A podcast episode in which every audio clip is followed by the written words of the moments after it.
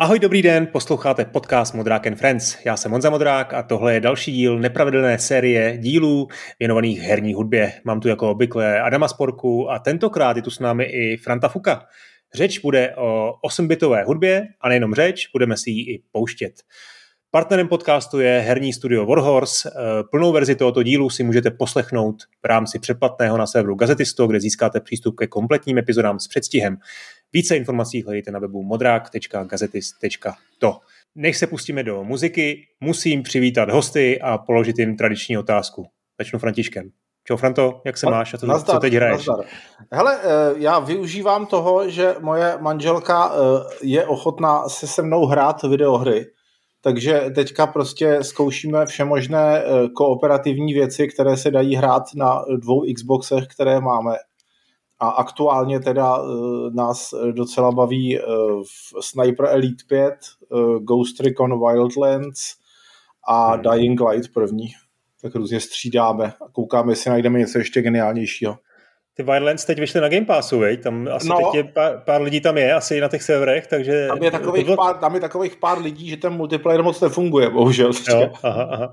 To jsem slyšel moc krát, že to byl dobrý díl, že potom ten... To bylo ten výborný poslední... a já jsem teda dokonce v, v rámci nějakého toho zkušebního, jak můžeš pár hodin hrát, jsem zkoušel ten nový díl, no. ten, ten Breakpoint. A no. to je prostě uh, neuvěřitelný pro mě, vokolik hmm. blbější je ten novější díl že hmm. úplně hmm. prostě vidíš, jako, že vůbec jako jim nezáleželo na tom, co dělají. A u toho Wildlands, kdyby prostě, kdyby udělali verzi trošku vylepšenou, aby to mělo, já nevím, 60 fps, trošku lepší textury, tak to je fantastický i dneska. Hmm. Uh, Adame, tebe taky zdravím, čau, jak se máš a co hraješ ty? Čau, mám se dobře, uh, těším se na Gamescom a na, na tu konferenci Devcom, co, co je před ním a mám tam talk, tak teď moc nehraju, spíš se připravuju na tu konferenci, ale když mám čas, tak eh, teď jsem, si, teď jsem zase zrovna hrál um, uh, Opus Magnum, jsem se zase vrátil. Jo, zase Magnum. programátorská hra, no, jasně, Zachronix. To je, to je prostě skvělý. To jsou no a to možná by uh, Franta ocenil, ne? Hraj, znáš ty Zachronix? Uh, to je to s tou, no Zachronix rozhodně znám, Opus Magnum je s těma šestiúhelníkama, s tou magií, jo, jo, jo, jo, jo, jo, jo tak to, to rozhodně mám a, a chvilku jsem to zkoušel, trošku mě tam nějak iritovalo, že, že to, to, to uživatelský rozhraní, jako nějak jsem si s tím nerozuměl úplně, ale mám to schovaný, že jako někdy, až nebudu mít co, tak se k tomu vrátím stejně jako ke spoustě dalších Zachtronic her, Zachtronic her. On teďka nějak prohlásil, že končí hmm, úplně. Je že? to tak. No, no, už, to, no. jsem to tady řešil s Viktorem několikrát, tak to nechci opakovat, ale no. Eh, řekl si, že, že se vydá na kariéru učitele, no. takže se věnuje. To je jeden z, těch, jeden z těch vzácných případů, kdy, prostě her, který jsou fakt jiný, že jo, a zajímavý. Jo, jo. No. Hmm. No, pánové, tak o čem to dneska bude? Já bych se rád pobavil o tom, eh, jak vlastně 8-bitová hudba vznikala, v čem spočívaly ty, ty omezení technologie a co to obnášelo pro skladatele, protože to byli nejen skladatelé, ale taky programátoři. Pobavíme se, doufám, o různých eh, technických řešeních, porovnáme si některé počítače a to samozřejmě eh, včetně ukázek. Budeme si hodně pouštět. Tak já jsem zvědavý, kam nás to dneska zanese. Franta i Adam jsou odborníci na slovo vzatí a mají e, takové dost hluboké technické povědomí, tak si doufám, že se úplně nestratím. A to je možná dobrá první otázka. Vlastně, jak na tom jste vy dneska se skládáním hudby? Vím, že Adam, ten se pořád eh, zabývá jako skládáním chiptun. Je to tak? Je to takový tvůj koníček? Je to můj koníček, ano, je to můj koníček. Jako, a ještě teda není něco to, to, co živilo, ale, ale jako, ano, prostě tak jako dělám, dělám muziku, která mě, která mě živí a to není chiptune, ale občas dělám, občas dělám chiptune a ten, a ten mě hrozně baví. Ne, že by mě nebavilo to, co mě živí, ale víte, jak to myslím. Hezky se za to zamotal. Co ty, Franto, ty ještě skládáš? Eh, já si uh, občas něco složím komerčně pro někoho, nějakých pár eh, vteřin. Teď jsem třeba asi před, před rokem pro Kubu Červinku dělal novou znělku pro jeho, pro, pro jeho podcast, teda hmm. YouTubecast. A Uh, tak jako pro sebe si hraju, prostě mám nějaký ty piana doma, že jo, jenom k tomu sednu, jsou takový ty samohrajky, kdy ti to samo generuje ty doprovody a jenom prostě si blbnu a je mi to příjemné a uh, co se týče jako programování, tak uh, mám rozdělaný, že dělám něco jako, něco jako by vlastní programovací jazyk eh, na hudbu, hmm. který eh, bude umožňovat eh, jednak teda, že vlastně jako syntetizuje ty zvuky a za druhý, že vlastně jako celý ten průběh té hudby a její harmonii, že budeš moct v tom programovat, včetně toho, že to bude moc být dynamický. protože tohle, tohle to mi furt jako schází i v těch současných úžasných pokročilých hrách, že tam moc se nezabývají tím, aby třeba ta hudba opravdu se eh, jako vležně ty tóny a ty harmonie a melodie vyvíjely dynamicky podle toho, co se děje v té hře, takže dělám si takový jakoby zatím mock-up, v kterým, tohleto, v kterým to zkouším a jestli hmm. to bude jako zajímavý, tak potom uvidíme, jestli dál se tomu věnovat a nabízet to před ním eh, vývojářským studium jako Warhorse a podobně. Hezky, tak jako ty se samozřejmě interaktivní hudbou taky zabývají a konkrétně Adam na tom taky pracuje, ale no, přesně tak to, by, to, to bude super. No, uh, chiptune, co vás na tom fascinuje? Je to, je to ten specifický zvuk, nebo je to naopak to, ty technické omezení, které jsou s tím spojený? Možná, eh, mohli bychom si předem specifikovat prostě jako ty termíny, o kterých bavíme, o kterých se bavíme, Dobře, protože tak jo. Uh, os, jednak i osmibitová hudba, i chiptune jsou takový uh, termíny, který různí lidi si definují různě, že jo? takže my asi pokud si dobře pamatuju, jsme se dohodli, že teda se budeme bavit osmibitová hudba, říkáme teda prostě hudbě, kterou generovali osmibitové počítače, bez ohledu na to, kolik bitů vlastně měla, měly jejich e, zvukové převodníky a e, chiptune e, budeme říkat vlastně tomu samému. Bereme to jako stejně. I když exaktně vzato třeba Eh, starý ZX Spectrum eh, pravděpodobně by se nemělo správně říkat, že to je chiptune, protože tu hudbu nevytvářel zvukový čip, jo, ale to spektrum softwarově. Teď je vlastně otázka, jestli nezabíháme už do strašlivě neza, nezajímavých archaických podrobností, jestli tohle to baví naše dnešní diváky. Takže další možnost, jak, jak to definovat, je, že vlastně, že vlastně máme, že vlastně máme určitý typy zvuků, které se tam vyskytují. Že? To znamená, máme, máme podstatě čtverce, máme nějaký trouhelníky, máme nějaký pily, nějaký v podstatě základní signály a nějaký velice jednoduchý bicí, které jsou, který, který, který jsou různě modulované šumy a podobné záležitosti. Vlastně to, co generovali ty, ty starý počítače v sobě vlastně měli velice levný syntezátory, protože to muselo být strašně levný, aby se to dalo prodat, že jo? protože tehdy byly, tehdy byly náročné um, výrobní postupy a, a všechno možné, takže zkrátka, když, když Eh, jako postavit velice komplikovaný hudební nebo zvukový interface bylo, bylo nákladný, takže se snažili o co možná nejvíc snížit náklady a díky tomu ty, ty obvody, které generovaly zvuky, musely být nutně jednoduchý. A to je jedna věc. Další věc je, že vlastně vzhledem k tomu, jaká, jaký stroj je ovládal, že vždycky byl to nějaký ten 8 bit, který měl pár kilobajt paměti, možná pár desítek pam- kilobajt paměti v lepším případě, a, tak vlastně bylo jasný, že moc parametrů ten zvuk stejně ne, jako ne, nemůže mít, že, jo, že vlastně nakonec ten, nakonec ten zvuk, když se podíváme, co to vlastně je, tak je to nějaká vejška, nějaká dílka, nějaká, nějaká, nějaká hlasitost.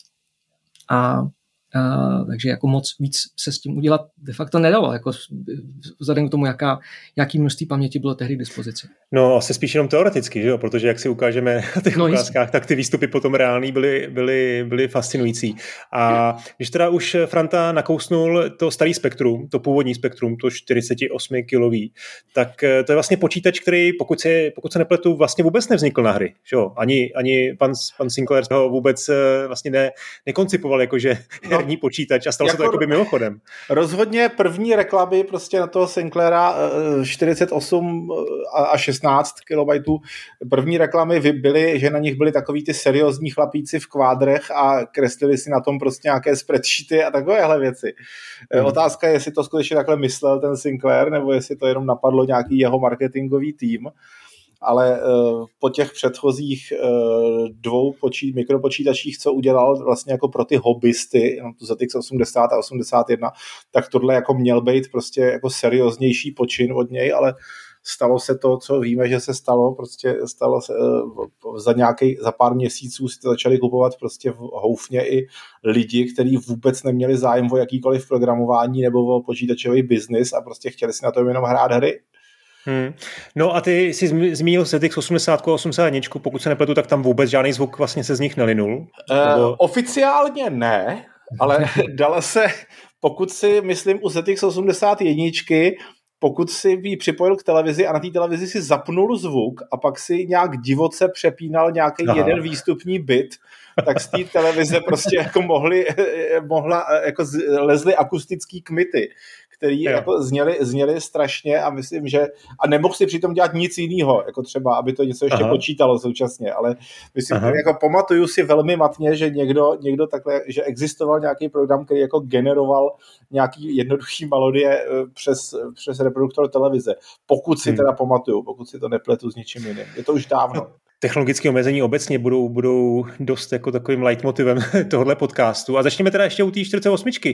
Já bych to nazval beeper. Co, co to mělo teda z tvého pohledu, Franto, jako reálně jako za, za zvukové možnosti? To nemělo žádný. To, to, uh, jeden, jeden, jeden, kanál, ne? Jako, nebo... no, no ne, to, nemě, to já bych tomu ani neřekl jeden kanál. Protože v ZX Spectru byl prostě uh, zvukový, uh, byl reprodukturek malej a ty si měl prostě jeden bit někde, uh, do kterého si mohl softwarově poslat jedničku nebo nulu a po, když tam poslal nulu, tak prostě ten, tak ta membrána v reproduktorku šlo na jednu stranu a když tam poslal jedničku, tak membrána v reproduktorku šlo na druhou stranu. A to je všechno, co to umělo. Takže na, na původním ZX Spektru ty si nemohl říct, teď hraj tón o takové frekvenci, naschledanou, já si jdu dělat něco jiného. Ty si musel tam prostě posílat ty jedničky a nuly takovou rychlostí, jakou si chtěl, aby ten reproduktor vibroval.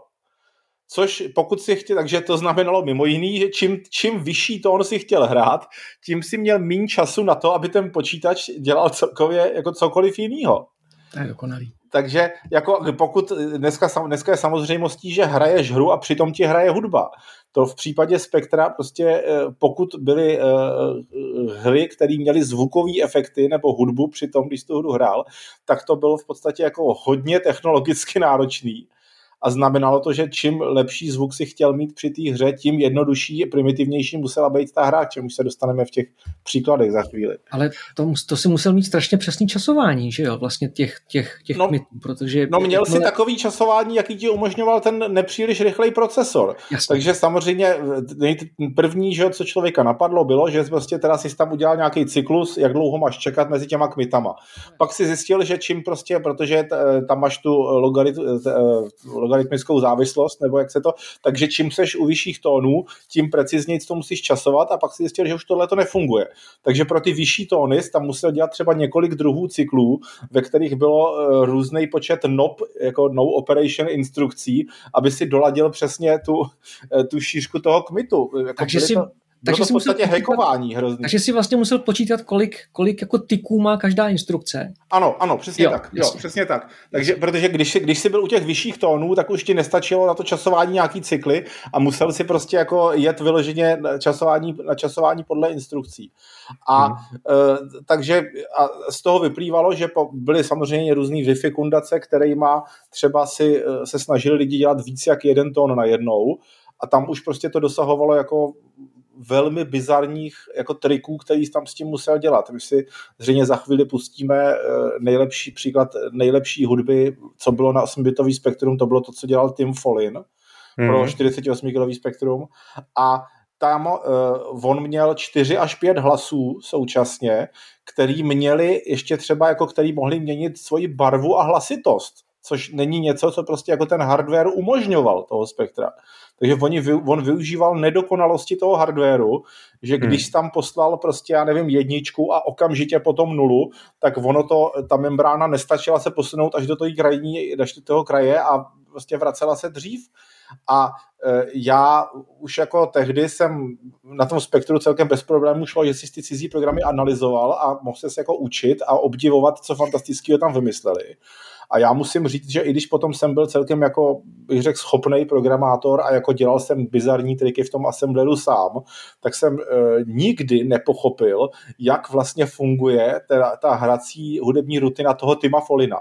Fakt jsem to nepochopil, jakým způsobem ty data může generovat že tam to hmm. vypadalo jako, že prostě, aby to nehrálo, nehrálo falešně, tak třeba on tam mohl používat jenom určitý tóny. Ne všechny, to, ne všechny ano, tóny, ano, prostě, které existují. Hmm. Tak já to rovnou to radši pustím. Je to skladba, která se jmenuje Chronos, eh, respektive je to hra Chronos eh, z roku 1987 od firmy Mastertronic. A je to vlastně takový progresivní rok, který se jen z toho, z toho, z toho beepru, z mého pohledu. No.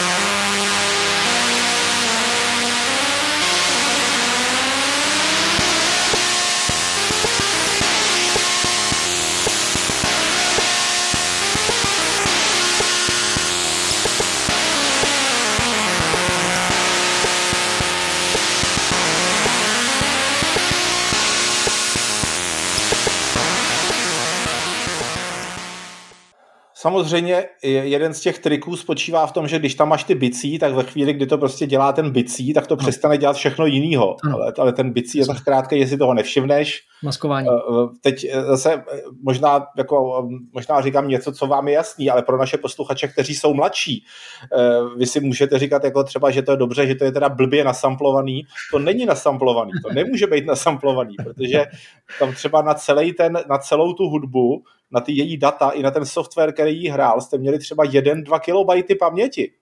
Takže vy jste hmm. museli tam být ty hudební data, ze kterých se nějak generovaly softwarově tím programkem kratičkým tyhle ty vlny, které lezly ven, teda ty protože, pulzy jednobitový. Protože pro srovnání, když dneska máme běžnou frekvenci vzorkovací nějakých 48 kHz, tak to je vlastně 48 tisíc vzorků, když jsme vlastně měli 2, 2, 2, 2 kilobajty, tak vlastně to by bylo nějakých 2000 vzorků, ale dejme tomu, že by byl to bit, takže jsme měli nějakých 16 tisíc bitů třeba. Vteř, vteřina by to nebyla takže, asi. Že by to nebyla ani vteřina, bylo by to jako třetina vteřiny v podstatě. Jako, jo, jo. tak no. jo, hele, ještě pustíme jednu skladbu z toho 48-kilového spektra od eh, Martina Galway, taky, taky velký mák. Je to skladba ze hry Terra Cresta od eh, firmy Ocean z roku 1986.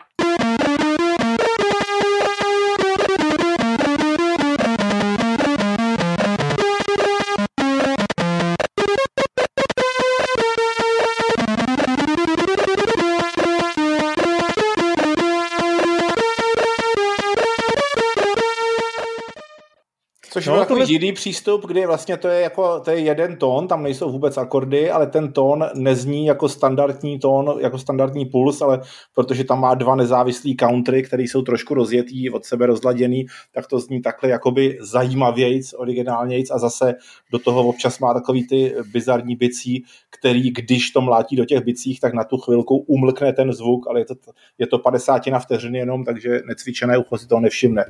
Hmm. Ještě jsi mi ty, Franto, poslal jednu hudbu zajímavou, o který si prohlásil, že to je jediná hudba na ZX Spectrum 48 kilový, která vlastně je multikanálová. Jo, ne, podle, podle mě, a, ne, a jako rád se nechám opravit, já si myslím, že to je, uh, jde o, o starou hru Thunderbirds, o tu, o tu první hru Thunderbirds, na, a je to, myslím, jediná hra pro ZX48, která uh, hraje multikanálovou hudbu, přitom, když běží hra. Aha. Jo, takže to je vlastně to, co jsi, co jsi zmiňoval před chvilkou, jo? že vlastně ve chvíli, kdy hraje hudba, tak počítač nestíhá, tak, nestíhá ovládat grafiku ano. a tady to teda nějak dokázali zvládnout. Tady to dokázali, protože ta hra, protože ta hra, když se na ní podíváš, tak je v podstatě jako velmi triviální a moc nevytěžuje ten počítač, protože jo. tam hejbou většinu času jenom takový dvě maličké raketky. Takže on zvládne to, že prostě vždycky jednu, 25, jednu, jednu padesátinu vteřiny teda jako se věnuje grafice a hře a jednu padesátinu vteřiny hraje eh, dva tóny současně. A tohle to mm-hmm. střídá velmi rychle.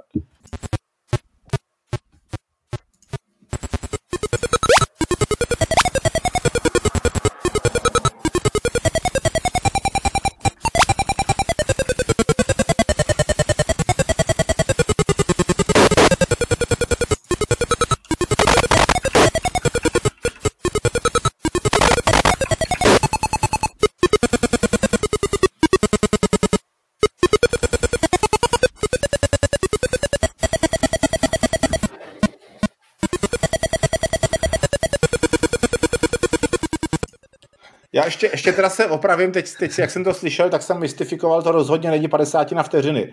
To je nějaká hmm. možná jako pětina vteřiny, po který se to střídá. Hmm. Takže, to byl, tak, takže ten zdroj těch, těch pulzů, to je vlastně to, že když to nehraje, tak to, tak to ovládá tu hru a když, tam je, a když to hraje, tak, tak vlastně ta, tak ta hra de facto stojí. Je to tak. Přesně tak, no. no. Jasně. Tam je taky hrozně hezký poslouchat, jak je jak tam jsou vlastně dva zdroje časování. Jeden, jedno časování tím pádem musí vlastně jako řešit ty, ty, ty frekvence, že jo, to nějaký to, aby to bylo na těch, jako v rámci těch akustických vln, to musí být hrozně rychlý, že jo. Pak je tam druhý časování, který vlastně, který vlastně řeší ten rytmus, protože ono to zní dost jako, jako arytmicky, že jo, že vlastně, že, že, že, že ten, jako není to takový to, takový to přesně precizní elektronický Ale... tempo, tohle to ti můžu vysvětlit přesně technologicky, když tak zastavte mě, kdybych zabíhal moc do podrobností. to, se, to se na spektru řešilo tím způsobem, že ty jsi prostě, eh, tam, tam, tam si měl přerušení, který se ti vyvolávalo 50krát za vteřinu. A dělalo se to tak, že to v přerušení 50krát za vteřinu se využívalo k časování právě od kdy do kdy má znít celý tón nějaký. A uh, pak se spočítalo, co vlastně má ten, ten zvukový generátor generovat a spustil se a jel v nekonečném cyklu, který generoval ten tón. A ten nekonečný cyklus byl přerušený tím interruptem po té 50 vteřiny. Protože jako hmm. nebyl čas na to, aby při tom generování toho tónu ještě jako zjišťoval, jestli už má skončit. Tak se to řešilo tímhle způsobem. Tím, tím přerušením se to dělalo i na Tárku, ale tam jsme měli, vlastně v porovnání s tím jsme měli naprostý, naprostý komfort v tom, že už jsme na to měli čip, který v podstatě se mu řekl, jako, jakou frekvenci to má dělat Jasně, a ono to no. dělalo. Že jo. Tak přijdeme na 128, která už nabídla trošku jiný možnosti. No, obecně ty 8-bitový počítače, potom budeme se o tom bavit. Commodore 64 s tím svým SID čipem, Atarko, to zase Adam eh, na něm vyrostl, takže eh, Katarko určitě řekne svý. A Franto, ty si skládal hodně pro, pro ZX Spectrum 128, eh, máš nakonec na svém webu i celý, celý svoje album, ať už tvořený původníma skladbama, nebo to jsou nějaké věci, které byly inspirované slavnýma hudbama Johnny Williamsem, nebo i, nebo i slavnýma hudbama herníma. Tak já rovnou pustím tvoji vlastně titulní skladbu z Tetrisu 2.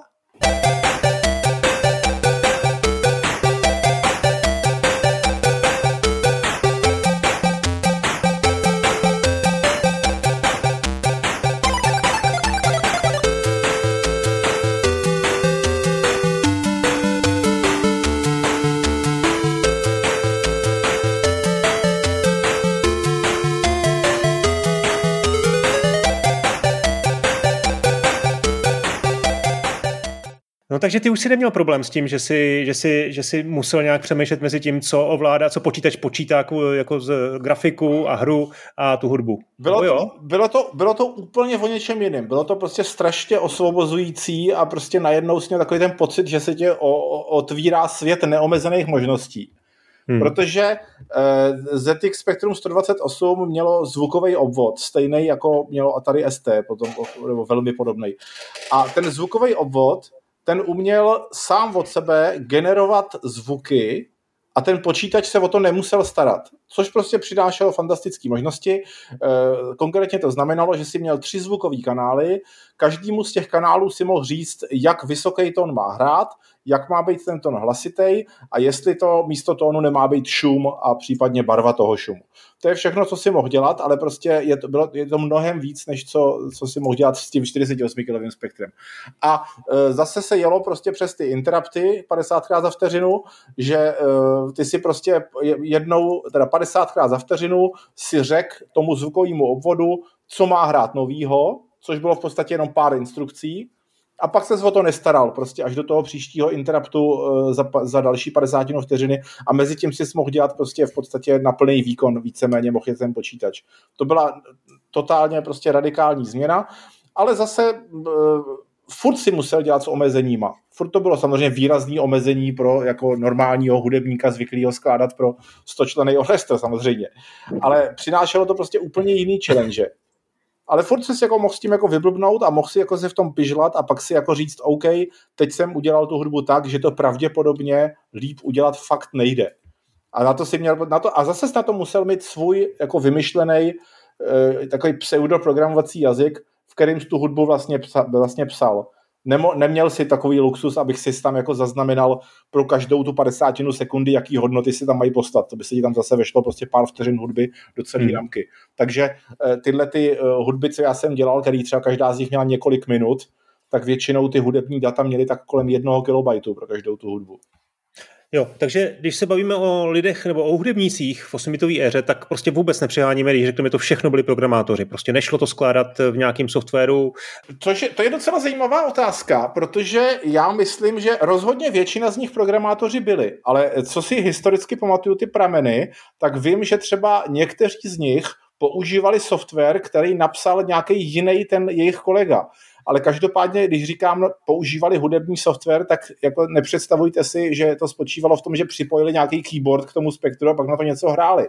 Ten hudební software spočíval v tom, že oni opravdu tam museli psát ty čí, hromady čísel většinou ještě prostě v rovnou v 16 soustavě. Hmm. A jsem tam prostě jako trošku něco naprogramovat, uh, obzvlášť u třeba u toho Commodore 64, který měl složitější ten čip, tam, se pro, tam bylo běžný, že pro každou tu hudbu ke každé hře si naprogramovali kus toho, kus té hrací rutiny nově, protože tam chtěli mít nějaký specifický zvuk, tak si ten specifický zvuk naprogramovali jenom pro tu hudbu. A mu, takže to museli být, rozhodně to museli být programátoři a hmm. museli, hmm. a museli tu hudbu i skládat tak, aby se jí spousta jako opakovala a hodně se tam pracovalo s transpozicema, aby to potom zabralo co nejméně prostě těch dat Hmm. No zajímavé je, že zatímco ty, Františku, ty si ten Tetris eh, jako i programoval jako tu hru, tak tohle to často jsou specialisti. Jo? Takže na to se zeptám hned za chvilku, až odehraje další ukázka eh, Davida Vitekra eh, z, ze hry Glider Rider od firmy Quicksilva z roku 86, což je jedna z nejlepších chladeb všech dob, aspoň na to 128. Jo? Často to vídám eh, v, v žebříčcích.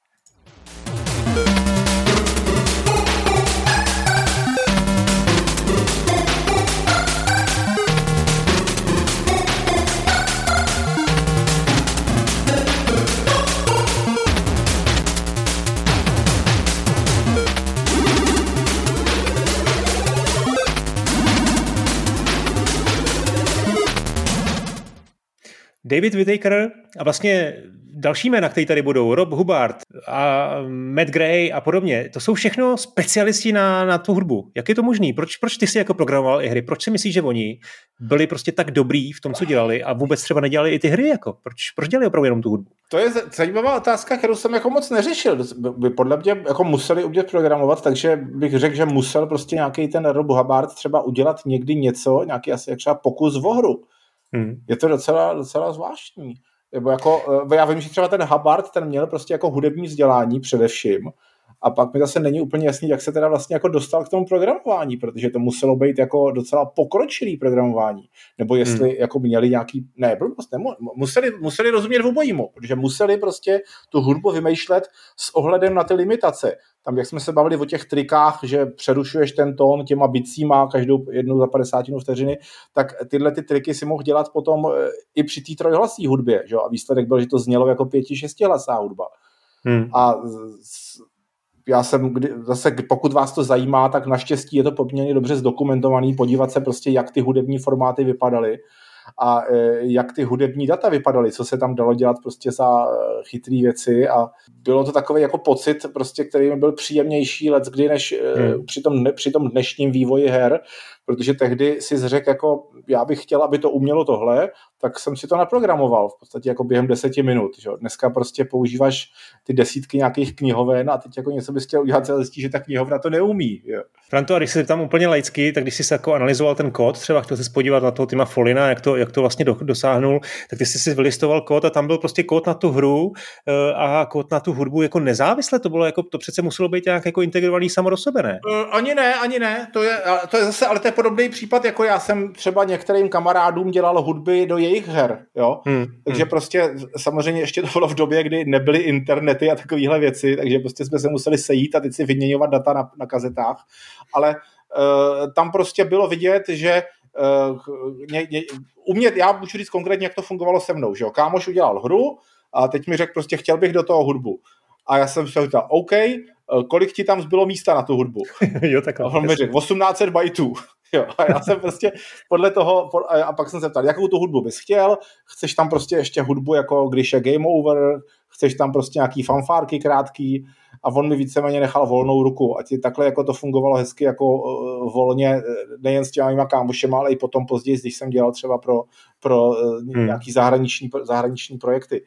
Takže uh, a když, když uh, si analyzoval cizí uh, jako existující hry a chtěl se spoučit, tak to zase bylo celkem triviální, protože si věděl, že v 99% případů ta hudba je hraná přes ten interrupt 50 za vteřinu, tak se spodíval, jak tam je nastavený ten interrupt a co se tam volá každou tu 50 vteřiny. A tam se volalo něco, kdy uh, naprostá většina toho, co se volalo, musela hmm. být ta hudba. Jo, a tím hmm. si jako byl doma. Takže si velmi snadno odizoloval těch, těch uh, pár set bajtů kódu, který vlastně dělali tu hudbu a byl si doma. Mimochodem s tímhletím interruptem těch 50 Hz nebo 60 Hz, že jo, když to byl NTSC, to je další věc, že, jo, že vlastně v Americe to znělo trochu jinak, protože, protože tam prostě mají jiný, jiný množství tam mají jiný množství snímků za vteřinu. Ale uh, to je vlastně zajímavá věc, že, že vlastně vzhledem k tomu, že si mohl tu, tu, tu hudbu změnit jenom jednou za 50, jako jednou za 20, kolik, 20 milisekund, že jo, tak vlastně to ti určuje eh, to je v podstatě takový jako, jako kvantum času, který vždycky jako máš a díky tomu si měl omezený tempa, který si mohl dělat, že jo. Vždycky si mohl dělat třeba jenom, já nevím, 125 BPM nebo 117. Nebo e, to, to není úplně vychází, pravda, že? to není úplně pravda, protože ty si no. mohl dělat i nějaký tempo, který je mezi tím. Mezi tím, ale musel jsi to počítat. A musel jsi to, dělat, musel jsi to dopočítávat, jasně, že občas jasně. si přidal interrupt, ano. občas si ubral interrupt. Jasně. A ono to potom v podstatě, tím pádem to nemohlo změnit, tím pádem to vlastně nemohlo znít úplně, úplně přesně a precizně, že jo. Takže vlastně, ale to ucho nepozná, to, jako, to, to, jako ani, ani při dnešní hudbě přece ucho ti nepozná, když jeden tón zní o 50 vteřiny díl nebo míň. Já si myslím, že tady záleží asi na žánru, protože kdyby si třeba, kdyby si psal nějakou, nějakou jako, živ, jako živou muziku nebo jako živ, živějíc znějící muziku, tak tam skutečně na nějakým jako přesným časování ti jako úplně nesejde. A kdyby to třeba bylo techno, který by, bylo, který by, by prostě nebylo takhle jako precizní, prostě 4 na 4, že jo, tak tam, by tě to, tam bys to poznal, to, to bych se skoro vsadil. Zkus si to. no, já jsem okay. to zkoušel. Tak můžeme přejít na možná taky poprvé na jinou platformu, konkrétně na Amstrad CPC, eh, kde Matthew Cannon eh, složil výborný soundtrack do, do hry Batman the Movie od, eh, od firmy Ocean z roku 1989. Konkrétně zazní skladba Gotham City Cathedral.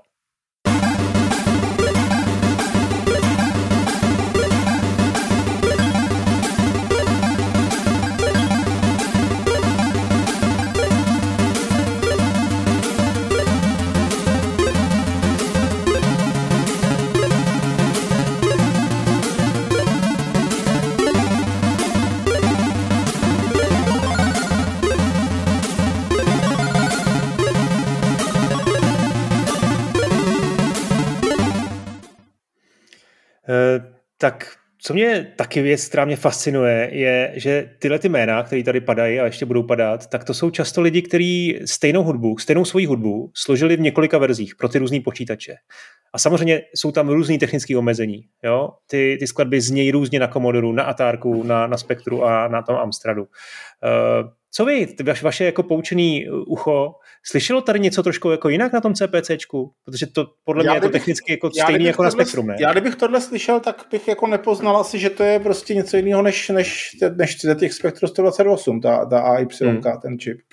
Hmm. Nevím, možná jako, že to má trošku jako jinou barvu, že to má jako nějaký jako jinak, jinak trochu zmodulovaný ten výstup, ale ne, nevím, ty, ty, ty možná Adam, řekne, v čem se to technicky liší. Ale ten já si myslím, eh, tak to upřímně řečeno tyhle ty platformy úplně neznám, ale vím, že to nezní jako Atárko, protože Atárko by bylo víc rozladěný.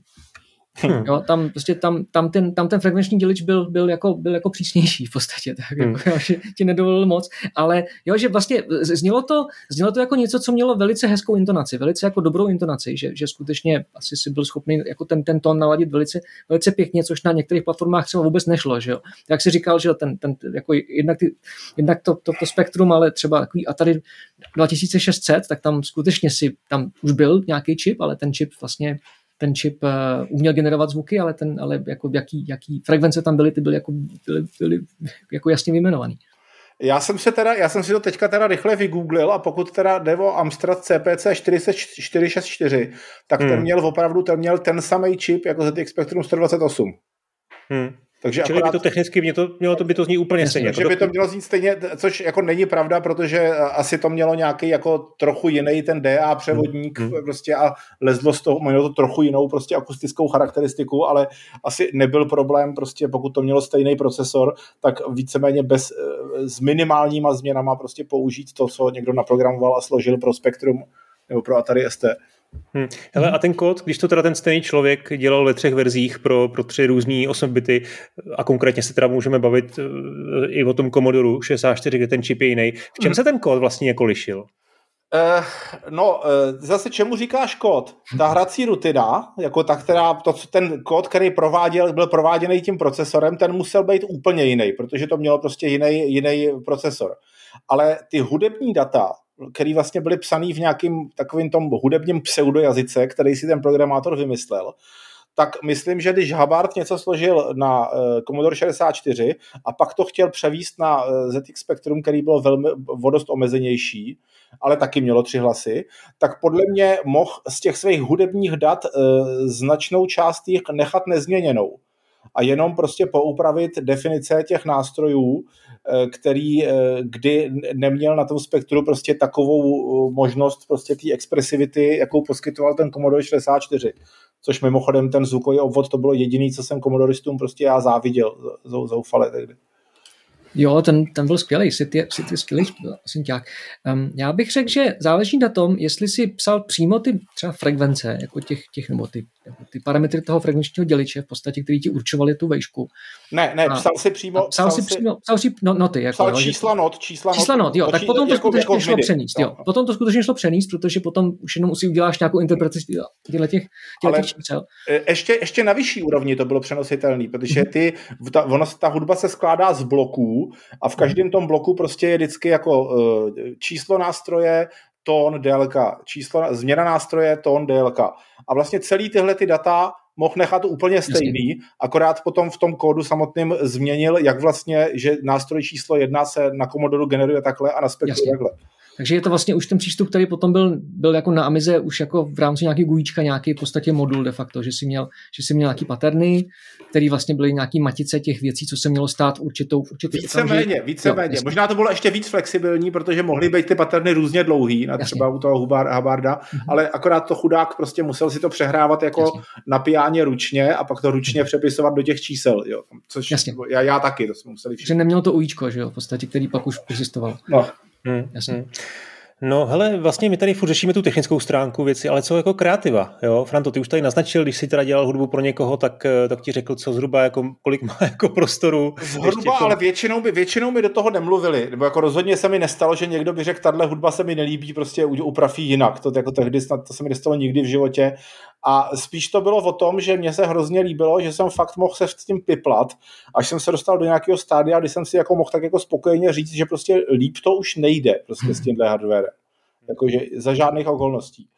A byli tam zase, teď bychom mohli dělat, o tom bychom si mohli dělat několik hodin, prostě o těch konkrétních trikách. Myslím, že někde na YouTube nějaká moje přednáška, kde to i s ukázkama ukazuju, jak se skládala, jak se vymýšlela ta hudba pro ty 8 bitový, pro ty 8 bity. E, možná bych se pochlubil, že ten můj programovací jazyk byl jako výrazně pokročilejší než to, co jsem zjistil potom později, že vlastně jak funguje ten Habardův protože já jsem tam měl prostě i cykly a podmínační větvení a e, transpozice e, relativní uvnitř transpozic, což jsou zase hudební termíny, ale e, pro mě bylo zajímavé, že já vlastně tehdy v těch 15 letech, když jsem se začal tomu tomu věnovat na těch počítačích, tak to vedlo k tomu, že jsem se, vr- že jsem se vrátil jako a začala mě zajímat hudba jako taková.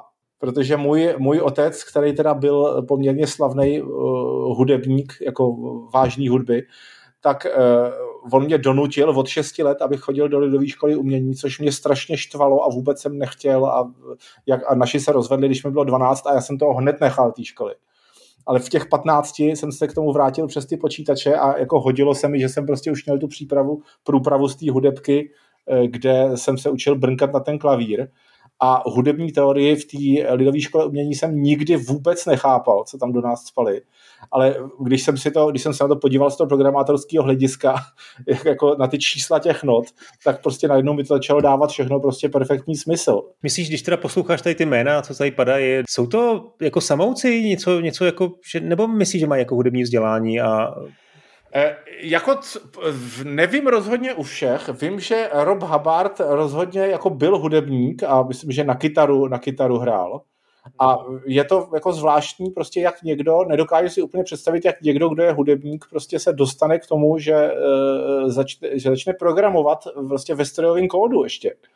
To musel být jako dost multitalentovaný člověk, pokud to někdo teda jako nenapsal jako s ním nebo za něj. Což je už trošku jako možná chyba, že jsem se na tuto záludnou otázku nepřipravil předem, protože to je, to je jistě zajímavý a e, dneš, do dneška vidím prostě, jak je omezující u těch her, že málo kdy prostě ten, ten, kdo dělá soundtrack do té hry, je současně programátor a může, může si jako vymyslet prostě nějaký vyfikundace, jak e, spojit prostě tu, ty své hudební schopnosti s programátorskými schopnostmi.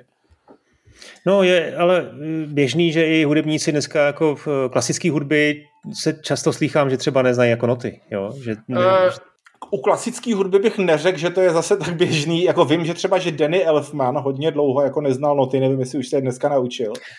A na druhou stranu zase jsou eh, retro videa, ve kterých vidíš nějakého Herbieho Hancocka nebo takovýhle lidi, jak předvádějí svým kolegům v 18. letech, v 80. letech, co to je sampler. Jo? A je to, jako, je to velmi roztomilý. No. Nebo si najdi ze 70. let video Kraftwerku, eh, kde je první záznam toho, jak vymysleli technohudbu akorát ještě jako neměli ty počítače, tak to tuc, tuc, tuc tam musel dělat ručně ten chudák do toho. Prostě, ale jako snažili se. A e, rozhodně byli prostě, byli muzikanti, kteří technologicky a počítačově byli jako víc napřed než jejich kolegové z, naší, z, našich, e, z, z našich zemí, třeba Jan Hemmer, jo, tímhle tím byl proslulý, kde se on běžně používal uh, ty synťáky a MIDI způsobem, který myslím, že byl nepochopitelný pro 80% jeho kolegů tehdy. On vlastně, starý počítač je víc jako hudební nástroj a míň jako v podstatě obecná platforma, která ti přehrává libovolný zvuk. Že? Vlastně dneska, dneska ti PC přehraje úplně libovolný signál, který vlastně do ní pustíš a tak vlastně můžeš udělat úplně cokoliv chceš. Ale vlastně ty starý počítače byly vyloženy jako synťáky, měli blíž k synťákům než, než vlastně k počítačům. A díky tomu vlastně, díky tomu, když máš, když ti někdo dá, dá do ruky hudební nástroj, tak píšeš muziku pro ten hudební nástroj. A vlastně ten hudební nástroj ti řekne, takhle to bude znít. Což to, je, to, to je výborný přirovnání, tohle, tohle je výborný. To je, ano, to si uh, protože, protože vždycky, vždycky vlastně um, vždycky máš nějaký, to omezení potom máš, samozřejmě, že, že máš nějaké možnosti, že můžeš hrát potichu a nahlas a rychle a pomalu a tak dále, to je jasný, ale vlastně nemůžeš toho udělat už nic moc dalšího, takže vlastně se tím nezabýváš. Je to věc, kterou ti někdo jako, jako dal, tady to máš, něco s tím udělej. A vlastně to je, jako de facto psaní muziky je prohledávání prostoru. Jo, prostoru parametrů, kterých je milion. Jo. Máš milion parametrů, co můžeš prostě jako proskoumat. A ten prostor tím pádem je nekonečný, je obrovský. A vlastně, když ti někdo řekne, hele, ten prostor, jako, tady jsem ti právě ubral polovinu všech parametrů, co, co by mohly existovat a vlastně máš jenom vejšku tónu, uh, dílku tónu, hlasitost a dělej co, dělej, co umíš. Tak vlastně si přestal řešit sound design de facto. A ten sound design tam byl velice omezený. Opravdu mohl si dělat jenom zkrátka, jenom jako fakt omezené věci. A díky tomu si začal psát muziku. Díky tomu si byl víc, víc jako spojený s tou muzikou. Jako snažil si, aby ta, aby ta muzika, kterou píšeš, byla víc, jako víc o harmoniích, víc o melodiích, víc o, o hudební formě i třeba. Protože... Nebo, nebo si použil hmm? ty tři hlasy pro to, aby si udělal jeden zajímavější. Ano, ano, přesně, Aha. přesně. Takže zkrátka, ale, ale vlastně měl si takový omezení a díky tomu tě to vehnalo, že se zabýval jiným aspektem muziky, než kterým by se zabýval, kdyby si pracoval s jinou platformou, anebo s jiným hudebním nástrojem, anebo kdyby si potom psal muziku třeba pro celý orchestr, nebo prostě podobnou věc, nebo když prostě máš nějaký synťák, který ti umí zahrát úplně cokoliv, tak, tak trávíš strašného času tím, že vlastně vymýšlíš, jaký ten zvuk vlastně bude, a pak třeba ti už nezbyde čas na to, abys napsal nějakou tu muziku. Že? No přesně, přesně. To je zase, zase, co mě napadlo při tomhle přirovnání, že představ si, že jako ty skládáš hudbu pro klavír a teď prostě ti někdo řekne, slo, teď potřebuji, aby si složil minutu prostě dojemný hudby, protože na plátě někdo umírá a ty to musíš složit na klavír. Hmm. Tak prostě už máš nějak vymyšlený, prostě jak bys to asi udělal. A když máš ten samý požadavek a máš housle, tak prostě k tomu musíš přistoupit úplně jinak a nebo k tomu přistoupíš nějak jako úplně netradičně a pak jako za to dostaneš nějakou cenu, protože si lidi říkají, jak to zní divně. Jo. Ale tohle přesně prostě platilo u těch, platilo u těch počítačů. Jo. Že, samozřejmě ve velmi, v mnohem omezenějším tom, ale jak jsi mluvil ty o tom skládání, mě hrozně fascinovali a sám jsem to zkoušel skládat, eh, sk- eh, adaptovat do těch omezených technických prostředků nějakou známou hudbu což byly v mém případě třeba buď ty soundtracky, nebo prostě nějaký pop songy, někdo mi řekl prostě tady uh, od Land of Confusion od Genesis, prostě pop song, chci, abys mi předělal do, do těch tří hlasů, prostě já jsem to zkusil jako challenge, že to byla. A, uh, a Rob Hubbard to dělal taky. V několika hrách od Roba Hubbarda je použitá hudba, která ve skutečnosti je předělaná existující hudba od někoho jiného a která nemá v originále nic společného s tou hrou, akorát prostě jemu se to líbilo nebo ji měl už připravenou, tak prostě ji tam použil. Tehdy se tolik neřešili nějaký ty autorský práva, ale prostě je minimálně jako půl tuctu slavných skladeb od, od Habarda, který si můžeš pustit uh, jejich původní uh, verze, které jsou třeba pro velký orchestr a porovnávat, jak se mu to chytře podařilo zredukovat těch tří hlasů. No taky zajímavý s těma právama, že jo, jako v té době spousta lidí použi, by, by, použili starý skladby třeba nějakého Bacha nebo, nebo, nějaký takový, nebo, nebo nějaký takovýhle jako významný jména, protože, to, protože bylo jasné, že, že, to bude znít hezky a protože už to nebylo chráněný právama, že jo, takže spousta, spousta starých her má, třeba Stealth na Atárku, že jo, tam má nějakou klasiku, už nevím přesně, co to je, už, se to nevím, už si přesně nepamatuju, co to je za, za, za skladbu, ale, ale když si pustíte Stealth na Atari 800 XL, tak uslyšíte vlastně klasickou muziku. Já myslím, no, že já myslím, Manic, že Manic Miner ne taky, nebo se uh, ma, jo, Manic Miner má, uh, ježíš, jak se to jmenuje, In the Hall of the Mountain King, od, od Greeka, nebo od koho to je. To je strašně otravný. no a pozor, a Jet Set Valley taky, Jet Set Valley, no, to, co hraje v Jet Set Valley, to je z muzikálu Šumař na střeše, písnička If, If I Were a Rich Man. Nebo teda prostě její, jako jejich 8 vteřin pořád dokola falešně a špatně, a špatně protože on jako zjevně nebyl dobrý, dobrý muzikant, ten Matt, Matt Smith, hmm. který si to dělal sám, to sám tu hudbu. Ale nebo, uh, myslím, že jste úplně první Mario Bros. Takový ty, co se odehrávají celý na jedné obrazovce, to má, myslím, eh, Mozarta oficiálně, hmm. nebo jestli to... Hmm je to možný. Eh, no, přejdeme na Tárko. A teď možná vlastně dobrá chvíle, protože ty, Adam, s, předeslal svůj autorský přístup k tomu, jo, jak to vlastně cítíš jako filozoficky, ten, tu tvorbu chiptunů, tak eh, ty taky vlastně skládáš. Tak já tady pustím tvoji hudbu eh, For Ember.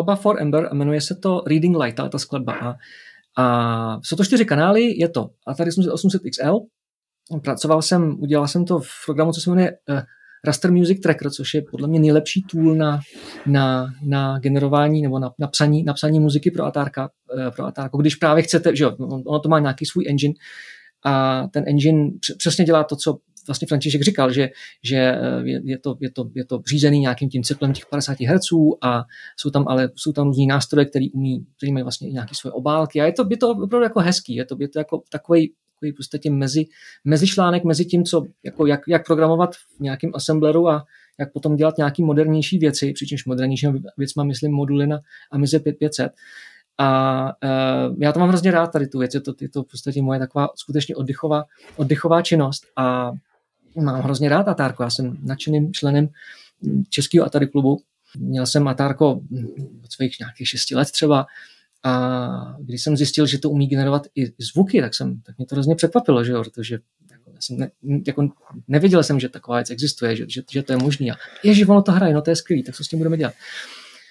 Takže ale tak, ten zvuk to... Atárka mi přijde, že je přece jenom trošku odlišný od toho, co jsme slyšeli je, předtím u Spektra. Je to a... Ale tohle je jiný, pozor, není Atari jako Atari. Ano. Není to jako Atari, přesně. Tohle je 8-bitový Atari, tohle je Atari 800 XL, což je v podstatě jako, což už je to novější, jo, protože předtím ještě byly takový ty prastarý konzole a tady no, 2600, no. že jo. No tak to nemyslím, teď myslím ty 8-bitový počítače. Teďka jenom já jsem se trochu ztratil, no, no. znamená to teda, že mm-hmm. tohleto 8-bitový Atari XL mělo mm-hmm. 4 hlasy ano. a po něm potom bylo 16-bitový Atari ST, který teda vlastně mělo horší zvukový procesor. No vlastně jako mělo to o kanál míň, no. A ještě tam nemo, nemohl dělat uh, to, typ tónu, tady si mohl dělat typ tónu, ne? Nebo, uh, mohl si dělat, ano, jako, uh, ano, Atari 800 XL mělo Pouky, mělo Pouky čip a Pouky je hrozně hezký čip, který má čtyři generátory, uh, čtyři, čtyři prostě kanály.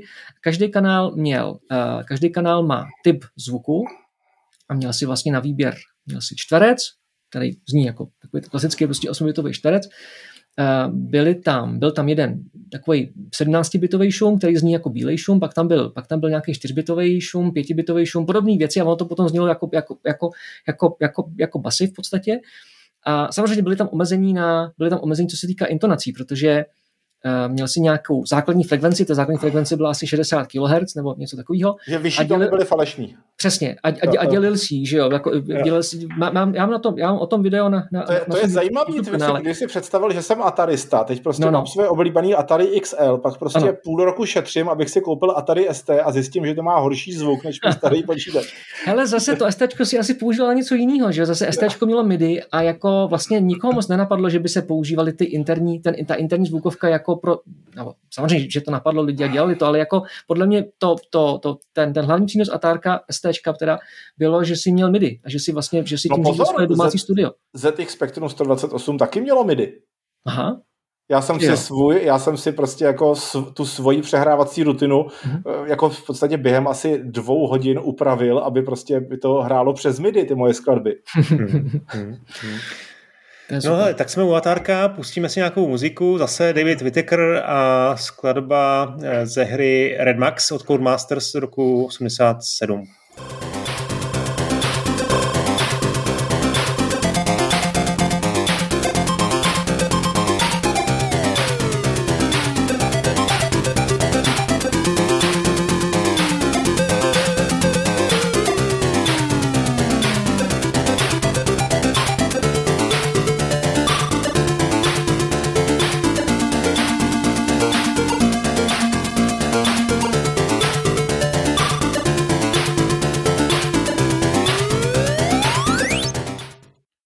tady je hrozně hezky poznat na tom, že, že to je atárko. Ten, hmm, ten, ten, ten zvuk je, vlastně co, co dělá charakteristický zvuk tomu atárku je, je právě ta basa, která, která vlastně není, není čtverec, ale není to ani jako jiný, není to ani jako jiný jako jednoduchý signál, je to vlastně šum, je to vlastně je, je, je tam nějaký, je tam nějaký, uh, je, to, je to relativně jednoduchý logický obvod, který generuje takový pseudonáhodný ale vlastně opakující se signál a proto to má nějaký hmm. tón, že jo? proto to má nějakou, nějakou výšku tónu, jinak by to byl šum.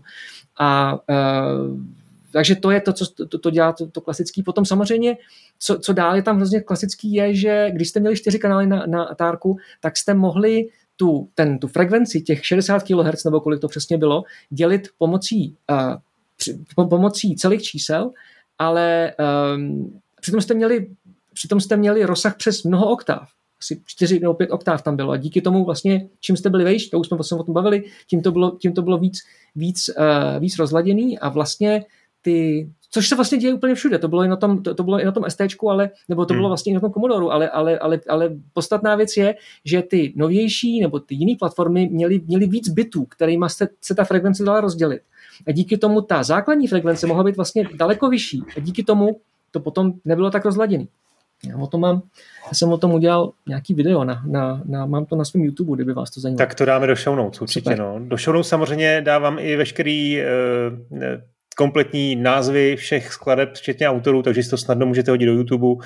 Možná tam nakonec dám i, i linky na YouTube, eh, abyste si postili celý skladby, protože tady na to nemáme úplně prostor, tak tady máme jenom kousky. A já tady mám ještě jednu, jednu věc tady od Roba Hubarda z, ze hry Warhawk z roku 86 od Firebirdu. Música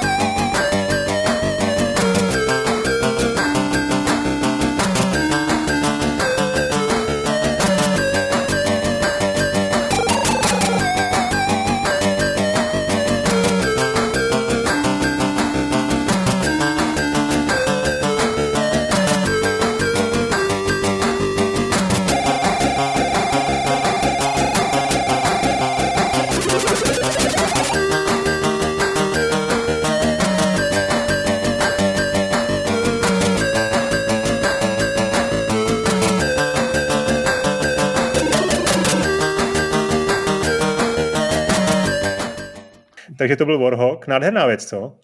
On byl best, Hubart byl jako best, skutečně. Best. Hm. A já mám pocit, teda to Atarko, takhle jako slyším, já nemám ho naposlouchaný, ale líbí se mi ten zvuk. Fakt to je takový jako, je to, je to svý. Jo? jo, ale na tom Atarku znělo všechno jako velmi podobně. Hmm. I na, i na ZX hmm. Spectru. Když to tady, na tom, na tom SIDu, na tom Commodore 64, tam si fakt třeba mohl s trochou snahy udělat něco, co znělo docela jako realistický housle. Ale to prostě... byla Atarková verze, pozor. Tohle byla Atárková verze? Aspoň jo. Teda mám za to, že jsem tam dal fakt Atárkovou, no, no, no. Jo, no tak jo. to je možný, tam zrovna tyhle ty unikátní zvuky zrovna nebyly. A teď jako pro zajímavost bys mohl pustit kus té samé skladby z Commodore 64. no, to tady ale nemám, to se omlouvám. A mám to tady ještě potom připravený to a pustím až v bonusech eh, pro srovnání jednu skladbu ve třech, eh, ve třech, vlastně ve čtyřech různých verzích. No. Eh, tak jo, hele, máme hodinu nahranou, já si myslím, že tady to ukončíme a zbytek si necháme do bonusu. Ještě mám, mám tady samozřejmě Commodore 64, zlatý hřeb, by se dalo říct, i když nevím, jestli to eh, s tím Franta bude souhlasit. Eh, a mám tady taky jeho skladbu ze Sam Coupé jednu, to je taky zajímavý počítač z hlediska, hlediska hudby. A máme tady tu porovnávačku, no ještě se budeme chvilku bavit dál. Tak pro tuhle chvíli ale děkuju, kluci, čau. Čau. No a já bych ještě rád zakončil tady ten volný, volný podcast pro mě jednou ikonickou osmibitovou hudbou. Tentokrát to nezakončím znělkou, ale hudbou, ke který mám velmi osobní vztah. Je to takový emotivní kousek, eh, která mě vždycky eh, rozvášní. Dokonalá hudba na střílečku to asi není, ale nezapomenutelná je určitě. Je to skladba z Robocopa od Jonathana Dona, z Robocopa z hry z roku 1990 od Oceanu. A tohle konkrétně zní eh, z Gameboye. Jo, je to verze hudby nahraná přímo ze skutečného Gameboye. A mimochodem, tahle hudba byla tak ikonická, že byla v roce 1992 použitá v televizní reklamě společnosti Ariston, která vyrábí ledničky, pračky a další bílou elektroniku. Nevím, jestli to je úplně eh, důkaz kvality a spíš taková zajímavost. Tak si to pustíme a děkuju za poslech.